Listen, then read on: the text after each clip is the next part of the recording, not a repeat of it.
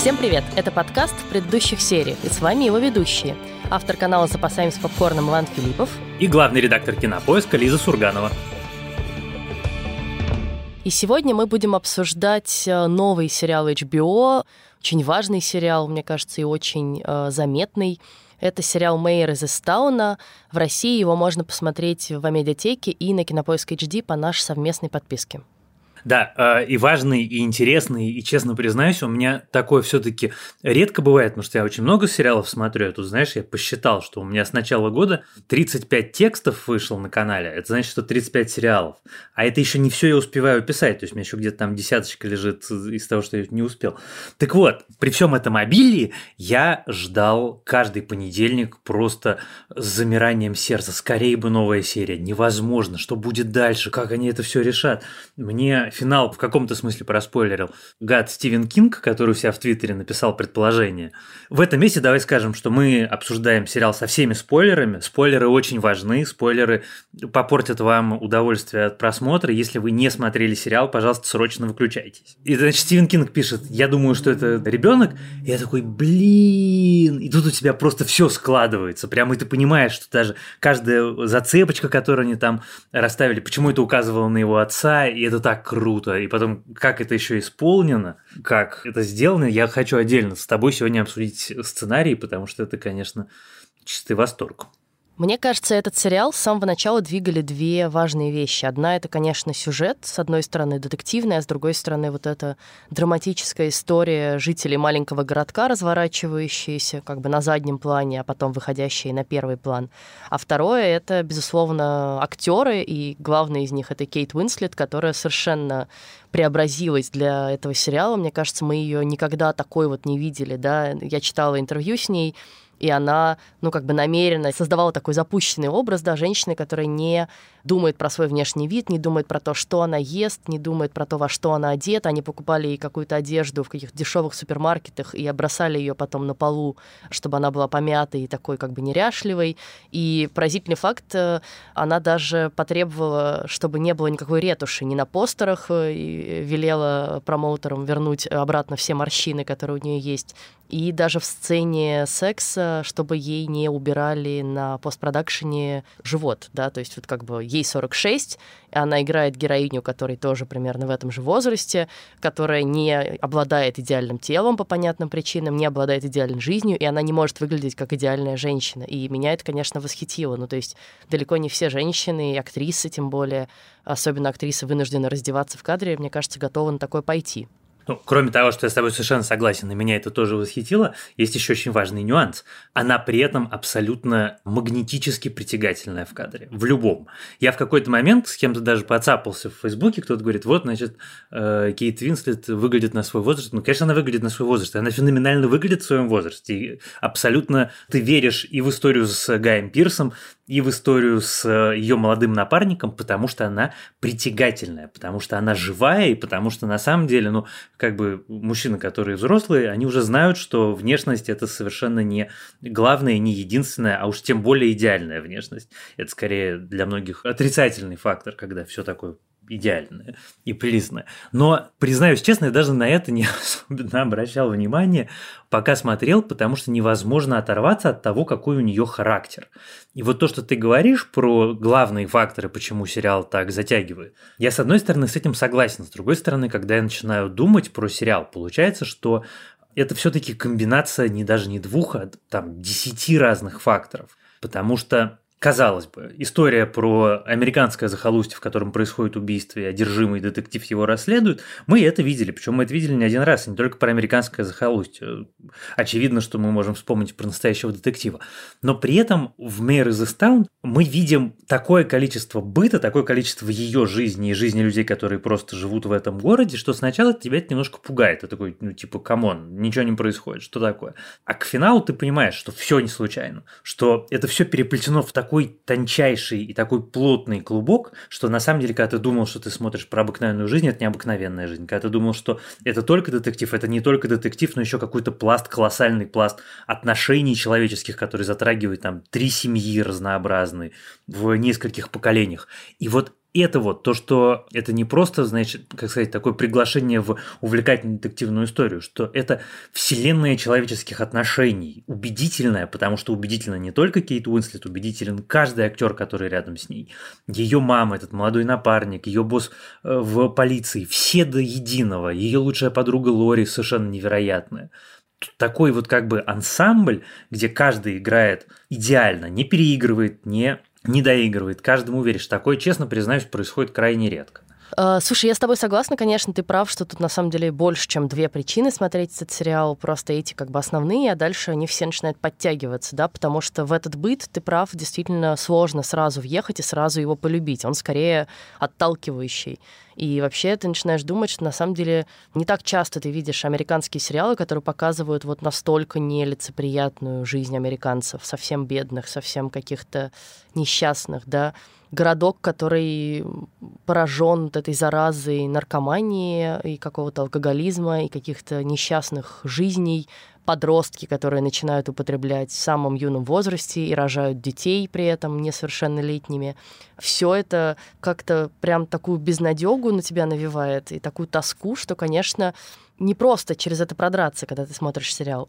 Одновременно с этим я думала, что он очень, знаешь, русский почему-то по духу своему, потому что в каком-то смысле это все нам очень близко, да, и вот это вот какая-то очень грустная, серая, и там же все такое еще серое постоянно, да, в кадре, серо-бежевое, тоскливая жизнь, какая-то безнадежность, и при этом вот эта круговая порука, при этом вот это чувство общности, чувство сострадания, которое все равно, к которому приходят герои, чувство милосердия и любви, которое побеждает все вот это зло и все напасти, которые на них валятся. И ты, конечно, прям чувствуешь родную душу в Кейт Уинслет и во всех ее друзьях. На самом деле, мне кажется, что за пределами условных Лос-Анджелеса и Нью-Йорка, в принципе, Америка, на самом деле, на нас похожа гораздо больше, чем нам издалека иногда может показаться.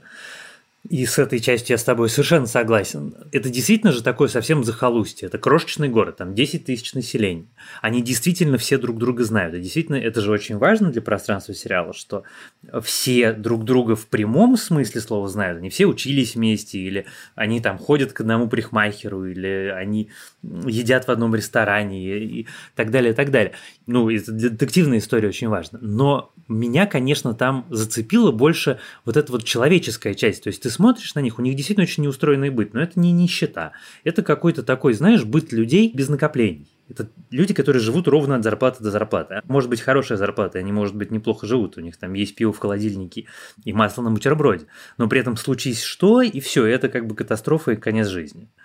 Ну, это нищета, но все-таки это бедность. Это довольно бы такой скромный образ жизни. Скромная провинция, без каких-то излишних перегибов. Местами, наоборот, может быть, даже нашими глазами вполне себе комфортно. По крайней мере, все в домах живут.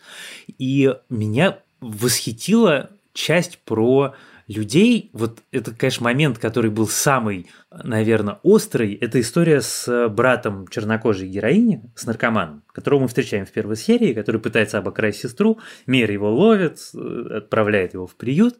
И помнишь, у маме пропавшей девочки звонок, и она едет, и она преисполнена надеждой, что вот сейчас она увидит свою дочку, и оказывается, что вот этот наркоман пытался выманить деньги на следующую дозу. И вот это все ты смотришь, да, действительно, как, значит, они классно придумали, как элемент, заявленный в первой серии, используется в серии последующей, но дальше происходит космическая вещь.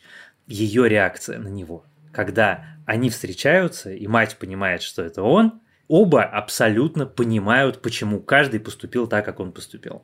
Не она на него, ну как бы она не заявляет на него в полицию, она не бросается выдирать ему волосы. И он не оправдывается, он говорит, ну как бы, ну ты понимаешь почему, ну прости, ну я же не мог не попробовать. И вот в этом месте ты видишь придуманную, написанную и сыгранную бездну сложности человеческих отношений, где два человека, находящиеся в предельно экстремальных состояниях, вдруг в точке, в которой должен был бы случиться взрыв и конфликт, находят какое-то такое, пусть равнодушное, но понимание, и расходятся, и ты такой «вау». И у меня таких ситуаций за время этого сериала было ни одна, ни две, ни 10. Это просто ты все время с этим сталкиваешься. Про то, как интересно придуманы характеры. Почему девочка не жжет фотографию, почему ребята жгут дневники убитой девушки. Вот у каждой мотивация. Мотивация этого совершенно отмороженного на всю голову мальчика отца ребенка, который на самом деле не отец ребенка, который в финале приходит навестить сына. Ну, это уровень хорошего, качественного артового кино, то есть ничего-то, что мы даже в хороших сериалах часто видим. А тебе, кстати, почему все-таки кажется, что они сожгли дневники, и вот эта ее подруга сначала сожгла дневник, а потом все-таки оставила фотографию? Потому что я здесь немножко растерялась. Она вроде говорит, я не хотела, чтобы кто-то знал, кто отец диджея, да, но при этом она видит фотографию и забирает ее с собой, и в итоге все равно рассказывает, кто его отец. Ты знаешь, мне кажется, что она его взяла на память, что эта фотография, это для нее память о ее подруге. Ну, по крайней мере, я себе такое объяснение понял. Вот. А они сжигают это все, потому что, ну, страшно. Он же один из подозреваемых был и остается, и ты живешь все время в этом ощущении, что тебя сейчас могут взять, схватить и притащить обратно в кутузку, и лучше уж избавиться от всего, что тебя тем или иным образом может инкриминировать. Он же бойфренд. Там точно про него что-то есть. Слушай, я хотела вот продолжить твою мысль про то, что там очень много таких зацепок и закладок, которые потом все складываются в одну картину, потому что это действительно, конечно, удивительное мастерство сценаристов. Вроде как сериал, да, начинает развиваться, и все время какие-то ложные дорожки. Сначала тебя отправляют за одним подозреваемым, потом за другим, потом за третьим. Но в итоге они все так или иначе играют какую-то важную роль, да, и, например, вот эта история с камерой, которую там в первой серии мы видим, да, что вот они эту камеру то не могут установить, то она ее выключает, то она там что-то с нее стирает, и в итоге она все-таки к ней возвращается и подтверждает свою страшную догадку, да, что убийца — это сын ее подруги. Вот таких штук там так много, и так они так здорово действительно в финале складываются, что у тебя прям даже не остается к чему придраться особенно. Самое крутое для меня — это то, что мы начинаем сериал со сцены, где Мейер просыпается, ее эта бабушка зовет и говорит, что вот за моей внучкой подглядывает какой-то извращенец, а потом именно вот эта ситуация, где уже ее муж звонит Мейер, именно эта ситуация разрешает главный вопрос сериала, ну как бы всю главную интригу. Это фантастически круто. Такое сделать, так, чтобы это было элегантно, так, чтобы это работало. Они же еще протащили эту историю. Ну, смотри, как бы если пытаться в этом копаться, то у нас не было поводов возвращаться обратно к этой пожилой паре. Сюжет в эту сторону не заворачивал, сюжетная дорожка в эту сторону не заворачивала. Поэтому в середине появляется история про то, что бабушка погибает, появляется сцена с поминками, появляется фантастическая сцена, где убитый горем дедушка признается, что он спал с ее мамой. Во-первых, я хочу сказать спасибо всем, кто пришел почтить память моей дорогой Бетти. Но я хочу сказать еще кое-что, и тем самым очистить совесть. Я хотел сказать Бетти, но, видимо, этому уже не бывать. А я больше не могу молчать, не могу жить с чувством вины. У меня был роман с Хелен Фейхи.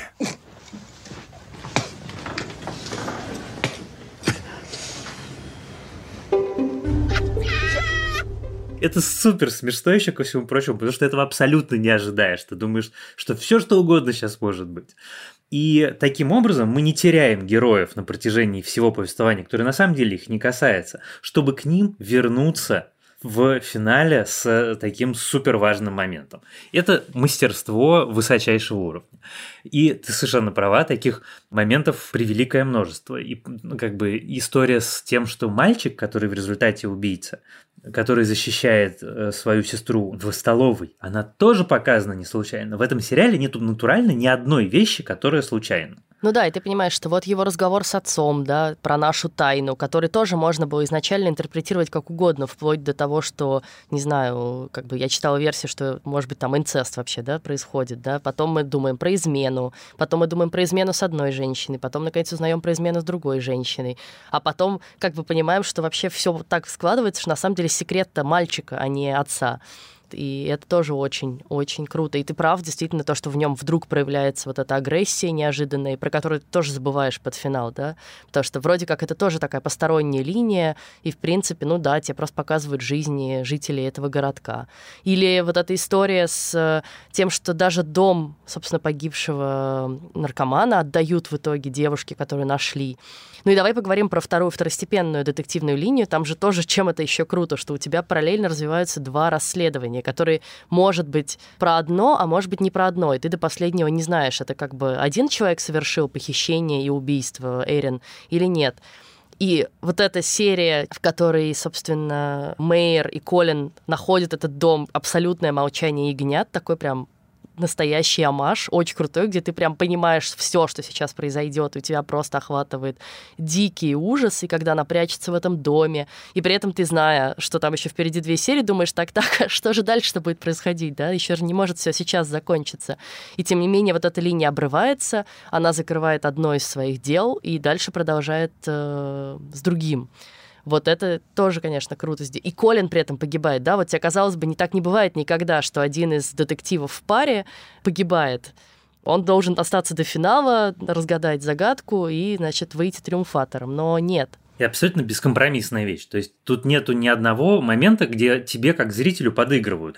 Ты такой, нет, пожалуйста, только не его. И тебе такой, чувак, прости, жизнь такая. Это, ну, как про другой сериал. Это не сериал про то, чтобы сделать тебе приятно. Это сериал про то, чтобы рассказать историю, которая заставит тебя в этом месте действительно горевать. Потому что тебе действительно очень жалко этого парня. И Эван Питерс, который его сыграл, это абсолютно точно восходящая суперзвезда. Я уж не знаю, только ли телевидение или еще и кино. Но вот мы недавно с тобой его видели в WandaVision. Это, кстати, тоже очень классный момент, когда я серию, где он появляется, черту, где же я его только что видел? Я очень хотел догадаться, да. Потом сдался, полез в IMDb. И это, конечно, очень круто. Я думаю, что я могу говорить о том, как здесь все потрясающе, еще довольно долго. Если мне отрежут голову, я еще 40 минут продолжу рассказывать. Но это, наверное, пункт из нашего бинго. Мы очень часто говорим, а нам очень часто предъявляют то, что мы, значит, все такие про повесточку, что вот современные сериалы пропихивают всюду повестку. «Мэр из Исттауна», при том, что я знаю людей, которые как бы по другую сторону от баррикад от меня находятся, которые в восторге от этого сериала, он 100% сделан, как сейчас люди, условно говоря, наших с тобой взглядов или, скажем, шире феминистки, хотят, чтобы показывали женщины, как этот жанр показывался на экране. И при этом вот я посмотрел русский интернет, всякие комментарии, там можно найти отрицательные комментарии типа «скучно», но вот этого комментария удивительным образом там нету. Что я имею в виду? Два момента, которые абсолютно на самом деле переворачивают очень понятный нам жанр. Мы девушку погибшую встречаем не в начале первой серии, а в конце. И мы все про нее знаем, как про человека. И поэтому вот та вещь, о которой бесконечно говорят люди, обсуждая сериалы о серийных убийцах или просто об убийцах, эксплуатация страданий, ну как бы показ натуралистичного женского тела убитого, там, изрезанного и так далее, это не какая-то формальность, а это невероятное уважение, и ты как зритель, все зрители к этому моменту испытывают ужасное горе вместе с, условно говоря, например, отцом этой девочки, потому что они про нее знают, они знают, как она обращалась со своим сыном, они знают, какие у нее были жизненные обстоятельства, они все про нее знают. Она не кусок мяса, ну как в плохих сериалах, когда ты ничего не знаешь, она жертва и жертва, это единственная ее характеристика, что ее убили. А здесь это живой человек. И так со всеми жертвами, которых мы встречаем, мы про всех их знаем. А второй момент, что это абсолютно матриархальное общество. Это общество, в котором женщины тянут все вперед. Мужчины есть, они совершенно не обязательно они плохие, есть хорошие, есть замечательный следователь, замечательный шеф полиции, прекрасные герои Гая Пирса, но двигают вперед этот мир, принимают основные решения, делают самые страшные моральные выборы. Это все женщины, это вот как бы их часть. И это, опять-таки, нигде этого не пихают, это мысль, которая приходит к тебе сильно после того, как ты закончил уже сериал смотреть. Мне это очень понравилось. Меня про Эрин, конечно, поразило то, как она показана как мать, потому что ты вроде бы не ожидаешь от 17-летней девушки, только что родившей ребенка, что она будет заботливой и любящей матерью. Да? Кажется, что, ну, такое стереотипное, наверное, мышление, что человек в этом возрасте, в принципе, не готов принимать на себя ответственность за другого, и ему бы как бы сбыть этого младенца кому-нибудь на руки и уйти тусоваться. Но Из-за этого, конечно, ее убийство становится настолько душераздирающей, потому что ты видишь, как она любит своего ребенка, ты видишь, какая она заботливая мать, гораздо более заботливая, чем отец предполагаемый, и как тебе жалко этого младенца, который лишается такой любящей и нежной матери. Я иногда думаю, понимаешь ли ты, как сильно я тебя люблю? Твоя бабушка говорила, вот станешь мамой и поймешь. А я отвечала, ну, конечно. Но теперь от этой огромной любви даже страшно становится. А про матриархат, как раз это подтверждает мою мысль про то, что это очень русский сериал, потому что это же тоже такое ощущение, да? Семьи, которые, во-первых, живут всем кагалом. Вот мама, бабушка, внук, внук, который живет без родителей, ну, как бы, либо его бросили родители, либо у него нет родителей, да, и бабушка его тащит на себе, и прабабушка его тащит на себе. И семья, в которой ничего не скрыть и ни от кого не спрятаться, да, даже если ты приводишь к себе новую пассию, будь это там Мэйр или ее дочка, все очень быстро узнают, а что это, а кто это, давай-ка знакомиться быстрей. Вот. И это все тоже очень, мне кажется, знакомо коммуналка. И близко. Ну да, такая коммуналка, только вот как бы в Пенсильвании. Ты совершенно права. Это действительно такой очень русский сериал. Еще одна вещь, которая меня восхитила, еще одна вещь, которая, конечно, заслуга одновременно и актрисы, и сценариста. Мэйр совершает подлый поступок. Причем по-настоящему подло. Она совершает настоящее преступление. И на самом деле это же для нас, кстати, между прочим, для нас, русских зрителей, особенно важно. Мы не верим в хороших ментов. Нас всегда очень коробит, когда мы видим на экране людей в форме без страха и упрека, потому что мы, ну, допустим, мы подписаны на медиазону, но даже искать шире, мы просто в России живем, и поводов наша окружающая действительность не дает особенно сильных, чтобы верить людям, облеченным властью. И в этом смысле сериал дает совершенно потрясающую возможность. Он дает положительной героине, которую мы хотим любить, возможность совершить не просто плохой поступок, а должностное преступление, превышение полномочий, очень полицейское. Она берет и, камон, подбрасывает наркотики невиновному человеку. Это то, про что мы все время говорим. Это такой, знаешь, условный Голунов. И мы после того, как она это делает, должны сопереживать условно чуваку, который Голунову подбросил наркотики в рюкзак. И это феноменально круто сделано. То, как она решается на этот поступок, то, как ее находят, то, как она себя оправдывает, то, какая психологическая сложность за всем этим. И то, что мы после этого ее в результате все-таки прощаем и все равно ей сопереживаем до конца, это невероятно круто. Слушай, ну и тут тоже, на самом деле, это как раз очень важная история, которая нас подводит к финалу, про которую мы сейчас отдельно поговорим, что, в принципе, как бы с одной стороны, Мэйр — человек, который выполняет свой долг, и, да, она в финале действительно сажает не только мужа своей лучшей подруги, но в итоге и сына, хотя та ее проклинает и говорит, ты могла бы его оставить, ты могла бы, да, как бы закрыть на это глаза, ты понимаешь, почему мы так сделали. И Мэйр действительно понимает, почему они так сделали, потому что она ровно то же самое делала. Да? Это люди, родители или, не знаю, бабушки, дедушки, которые для спасения своего ребенка или внука готовы идти на очень многое, готовы идти на преступление. Она сама это преступление совершила. И тем не менее она не может не поступить так, как должен поступить хороший детектив. Да? Все-таки нет, преступление совершил вот этот человек, и он отправляется получить свое наказание. И Лори это все взаимосвязано. Понимает. Именно поэтому эти линии, эти истории существуют рядом, потому что они говорят об одном и том же. Они заставляют персонажей в отдельные моменты времени почувствовать себя на месте другого человека и дают нам возможность увидеть, как они себя будут чувствовать на месте другого человека. Слушай, а давай отдельно еще, мне кажется, поговорим про всю линию, связанную с психологией, с тем, какая мир сложная. Не только вот мы сейчас обсудили, что нам способны на добрые поступки, способны на злые поступки, но вся история с ее травмой. Конечно, нет, в смысле, это тоже, ну, обычно у всех детективов, наверное, в таких сериалах есть какая-то своя травма. И в сериале «Бродчёрч», который очень хочется сравнивать с этим, тоже она есть. Но здесь, мне кажется, она еще настолько страшная, потому что мало того, что твой сын покончил с собой, но еще она, мне кажется, никак не может смириться с тем, что ее сын так ее проклинал все время, да, и так с ней обращался, и она его боялась, на самом деле. Мы это видим в сцене флешбэка, где они как бы у нее крадут деньги на наркотики, что она на самом деле и любила его, и боялась, и переживала, и это вот такой комплекс чувств, и, конечно, испытывает бесконечное чувство вины за то, что он погиб, за то, что не она его нашла, за то, что еще ее дочь как-то получила вот эту страшную травму. И очень важно, мне кажется, то, что ей ее мать говорит в конце, вообще мать, которая такая выступает по большей части комедийным сайдкиком во всем сериале, ну, очень милой такой старушкой, в вот эту потрясающую сцену в кафе, где она говорит, не надо себя винить, да, я знаю, что ты себя винишь, но просто перестань это делать.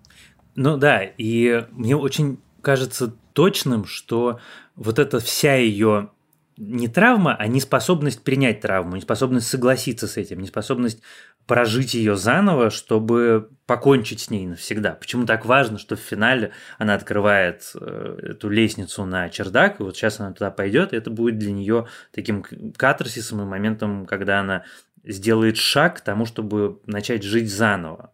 Потому что она не умеет останавливаться в жизни, она все доводит до конца, а тут она даже не начинает, потому что она очень боится. И вот мы видим ее хрупкость такую психологическую, ее страх того, как ее это может изменить, попытка прожить эту травму заново. И, конечно, как это, как сказать, такое топливо, которое питает ее, такая внутренняя бесконечная ярость, и в каком-то смысле неспособность остановиться и нежелание отрефлексировать какие-то вещи. А про маму я с тобой не соглашусь, она не все время сайдкик. На самом деле ей отданы одни из самых умных реплик в этом сериале, не только та, про которую ты сказал, но и когда она сама пускает мать своего правнука, потому что она говорит, что сейчас она выиграет суд, и если мы сейчас заранее не наладим с ней отношения, то мы потеряем этого ребенка навсегда. Это такая невероятная мудрость. Она очень, конечно, человек с юмором, и это потрясающая артистка. Мы ее видели с тобой много где уже. Я, например, сейчас не отдельно смотрю сериал, в котором она просто в главной роли, называется «Hex» на HBO Max.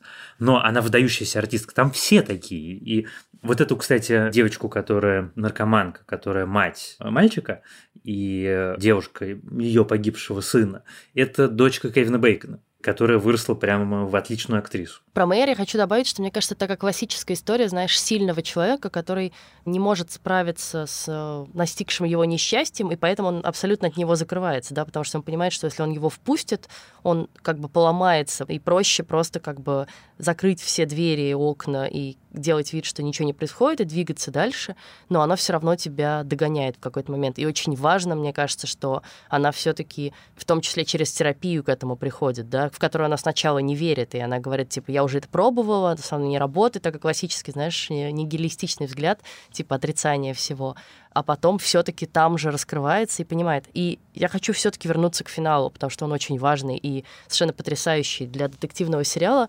Момент, когда ты понимаешь, что это вообще все было не детектив, а настоящая такая трагедия, да, в которой родители приносят себя в жертву, чтобы спасти детей, в которой ты должен принести невероятное горе в семью своей подруги ближайшей, да, и человек, который единственный тебя поддерживает, по сути, прям по-настоящему, в которой мы видим, как Мэйр, у нее прям разрывается сердце, когда она понимает, что это, собственно, сын Лори, и она должна его арестовать, и она ничего с этим не может сделать. И очень важно, мне кажется, название этой серии, которая называется «Sacrament» по-английски, что означает либо таинство, либо причастие. Я это для себя так понимаю, что Мэйр, она выступает как такая разящая, знаешь, длань Господа, которая не может не принести правосудие и справедливость, и как бы не может не арестовать мальчика, но при этом она же должна потом проявить вот это милосердие, сострадание и любовь, и прийти к своей подруге и быть с ней, потому что той очень тяжело. И простить ее в том числе за то, что подруга ей врала, да, там, препятствовала совершению правосудия, скрывала преступление. И Мэйр, с одной стороны, очень зла на нее, и Лори на нее очень зла, но в итоге любовь и прощение, и сострадание побеждают все это. И в этот момент, прям, мне кажется, сериал выходит вообще на другой уровень. Абсолютно согласен, и это очень интересная на самом деле вещь, потому что Мэйр, я когда смотрел, я думал, ну вот, ее решение арестовать ребенка, это такое как бы олицетворение Фемиды, которая слепая, которая не смотрит на то, кого она арестовывает. Но это уже будет неправда, Мэйр – это олицетворение не слепого правосудия, а правосудия очень, наоборот, с широко открытыми глазами, которое очень, как сказать, не избирательно, а оно сострадательно к миру. Оно про справедливость, а не про правосудие, потому что на протяжении всего сериала есть множество сцен, в которых Мэйр делает сознательный выбор, кого она накажет, а кого отпустит. В одной из рецензий они обратили на это внимание, что когда наркоман грабит сестру, она его отпускает, она отправляет его в приют. А когда девочка, которая обижала погибшую, когда ее нужно арестовать, ее арестовывают на рабочем месте так, что все видят, потому что это наказание за то, что она публично унизила человека, который слабее нее. Также и здесь мир имеет все основания притащить Лори, и Лори может отправиться за решетку за препятствие правосудию. Это серьезная статья, это на самом деле не административка, это такая тяжелая уголовка. Она этого не делает. Она делает это не только из дружеских чувств, а из того, что она понимает, что Лори не могла поступить иначе, что у нее не было выбора вот этого поступить иначе. И это очень все важные вещи. А вещь про финал, которую я отметил для себя особенно, это то, что мы посмотрели очень страшный сериал про людей, живущих в очень тяжелых жизненных обстоятельствах, в очень непростом месте, лишенных во многом надежды, но при этом финал оптимистичный. Несмотря на то, что вокруг все тяжело и страшно, маленькие сцены намеками дают нам понять, что жизнь, она, может быть, не будет лучше, но она продолжается. Что есть повод надеяться на что-то хорошее. И сцена, где в дом вот этого погибшего наркомана заезжает жертва преступника, и она говорит, откуда это все? А ей мать отвечает, что очень много людей тебя любят. Крошечная сцена, но она, вот такие маленькие детали, они очень поднимают тебя, и ты заканчиваешь сериал, который заканчивается на самом деле плохо, потому что мальчик в тюрьме за преступление, которого не должно было быть, потому что его папа должен был вести себя как ответственный мужчина, а не то, как он себя вел. Не быть таким инфантильным, нести ответственность за свои поступки, не перекладывать эту ответственность ни на жену, ни тем более на ребенка. Это плохой финал, это финал очень грустный и трагичный, но у тебя нет этого ощущения, потому что ты уходишь из сериала с другой мыслью, с мыслью, что все как-то будет, может быть, даже хорошо. Ты знаешь, я не совсем соглашусь с тем, что это плохой и трагичный финал. То есть, безусловно, он плохой в том, что мальчик не должен был совершать это преступление, он не должен был иметь доступ к пистолету, и как бы всего этого не должно было произойти, это факт. Но мне в нем видится надежда, и там такой, знаешь, Достоевским немножко пахнуло. Это буквально вот преступление и наказание. Если бы Мэйр не узнала, что это сын Лори совершил преступление на самом деле. Если бы они продолжали это скрывать, это на самом деле в конечном счете сгубило бы и мальчика, и Лори, и всю семью, потому что это очень страшная тайна, которую очень тяжело держать в себе и которая просто изнутри тебя уничтожает, когда ты понимаешь, что ты всему миру врешь, и ты не понес наказание за то, что ты совершил.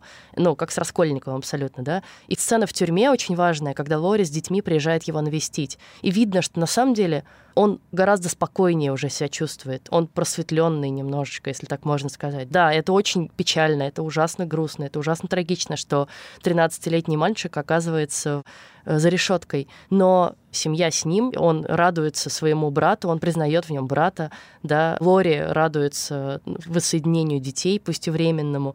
И видно, что на самом деле у них все будет хорошо. И сын ее выйдет в какой-то момент из-за решетки, и муж ее выйдет. И как-то они через это все продерутся. Поэтому я думаю, что да, финал оптимистичный, пусть он и с действительно очень тяжелым отпечатком на душе. Давай тогда в качестве финала нашего подкаста сейчас обсудим новость, которая меня страшно порадовала. Я обычно не радуюсь таким новостям. Изначально «Мэр из Исттауна» предполагалась как мини-сериал, но она произвела такой абсолютный фурор и на критиков, и на зрителей. Там такие невероятные цифры, что HBO думает сделать это ongoing series, будет второй сезон, и Кейт Уинслет готова, ей понравилось, потому что это такая роль, это такой образ, такой характер, что, конечно, она, очевидно, хочет к этому вернуться. И это тот редкий случай, когда я ужасно радуюсь, потому что, ну, во-первых, я надеюсь, что будет так же хорошо, а во-вторых, мне хочется вернуться к ним, хочется еще узнать, что было дальше, хочется еще провести время с ее семьей в этом городе. Это на самом деле, опять-таки, учитывая обстоятельства, учитывая все то, что мы сейчас с тобой обсудили, немножко странно, но это так. Ты знаешь, у меня эта новость вызывает скорее противоречивые чувства. Я, с одной стороны, и рада бы провести больше времени с Мэйр и вот с этими людьми, которые, да, ты прав, очень обаятельные и очень мне полюбились.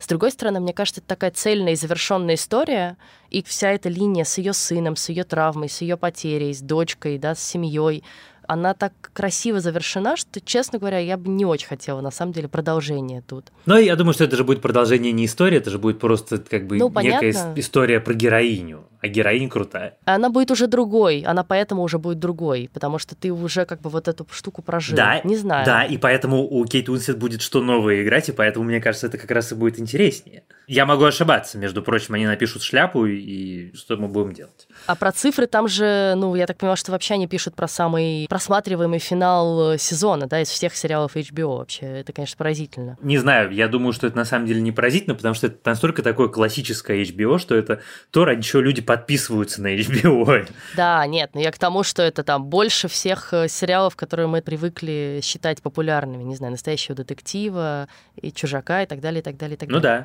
Я еще хочу сказать напоследок, что, ну, я уже немножко про это упомянула, что когда я смотрела сериал, я не могла отделаться от мысли, что это такой бродчёрчно перенесенный просто в американскую глубинку. И там, конечно, очень много совпадений. И маленький городок, да, и два детектива, один из которых приезжий, и то, как тесно детектив вовлечен во все семейные вот эти связи и знаком со всеми подозреваемыми, и даже вплоть до каких-то сюжетных линий. Вот этот подозрительный священник обязательно должен появиться с каким-то странным прошлом. Не будем спойлерить Бродчёрча, если вы не смотрели. И то, что в итоге обвиняемый, подозреваемый оказывается так близко к тебе. Но, тем не менее, от него было другое ощущение. Я думаю, что еще из-за сеттинга, потому что там все-таки удивительно красивые пейзажи, да, там вот этот такой идиллический городок на идиллических скалах над морем, и это все торжественно, но очень красиво. А здесь еще, вот правда, ощущение этой абсолютной безнадежности, которого в Бродчёрче не было. Но я к тому, что если вы уже скучаете по Мэр из Исттауна и не знаете, что вам дальше посмотреть, мне кажется, стоит начать Бродчёрч, тем более, что там тоже потрясающий совершенно актерский состав, и в главных ролях Оливия Колман и Дэвид Теннант просто великолепные. И он там еще на несколько сезонов.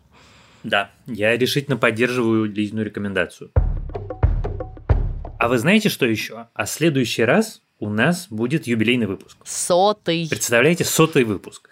Я, честно признаюсь, как-то в это верю с трудом, потому что мне кажется, что мы только позавчера, ну, прям совсем недавно мы начали это записывать, но я уже понял, что, как сказать, время ужасно субъективно. Так вот, у нас будет 100-й выпуск, и мы придумываем сейчас для вас какой-нибудь сюрприз. Да, я, честно говоря, не знаю, как воткнуть столько свечек в торт. Видимо, придется несколько тортов покупать.